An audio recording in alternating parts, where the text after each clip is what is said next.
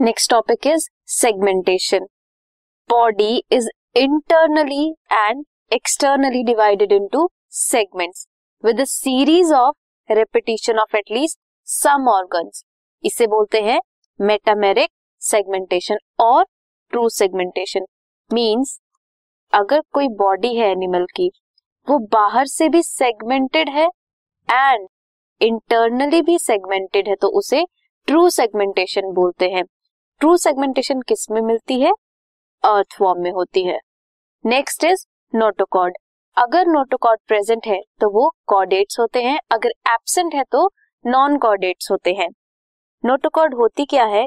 It is mesodermally mesoderm से derived rod like structure formed on the dorsal side during embryonic development जब embryonic development हो रही होती है, तब डोर्सल साइड पे नोटोकॉर्ड फॉर्म होती है मीजोडर्म से डराइव होती है लेयर नोटोकॉर्ड बनाती है। अब डॉर्सल और वेंट्रल सरफेस की बात करें, अगर ये हमारा हाथ है तो ऊपर वाली साइड है डॉर्सल एंड नीचे वाली साइड है वेंट्रल सरफेस नोटोकॉर्ड्स कौन होते हैं? पॉरीफेरा टू इकाइनोडर्म्स ये सब नॉन कॉर्डेट्स होते हैं एंड इनके अलावा सब क्या होते हैं? कॉर्डेट्स होते हैं, इनके बाद जो आते हैं। हमने क्या देखा क्लासिफिकेशन की एनिमल्स की? सेल्यूलर लेवल ऑफ़ ऑर्गेनाइजेशन था एंड टिश्यू लेवल था। Then organ and organ system cellular level में कौन थे? पोरिफेरा स्पॉन्जेस टिश्यू लेवल में हमने देखा विदाउट बॉडी कैविटी सूडोसिलोम और सिलोमेट्स होते हैं।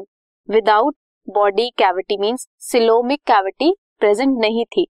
वो थे सिलेंट्रेट्स एंड प्लेटीहेलमेंट्स जिनमें सूडोसिलोम था। वो थे निमेटोड्स एंड सिलोमेट्स में आते हैं annelids molluscs arthropods non notochords जो होते हैं, जिनमें नोटोकॉड प्रेजेंट नहीं होते हैं नॉन कॉर्डेट्स वो थे इकाइनोडर्म्स और कॉर्डेट्स जिनमें नोटोकॉड प्रेजेंट होती है।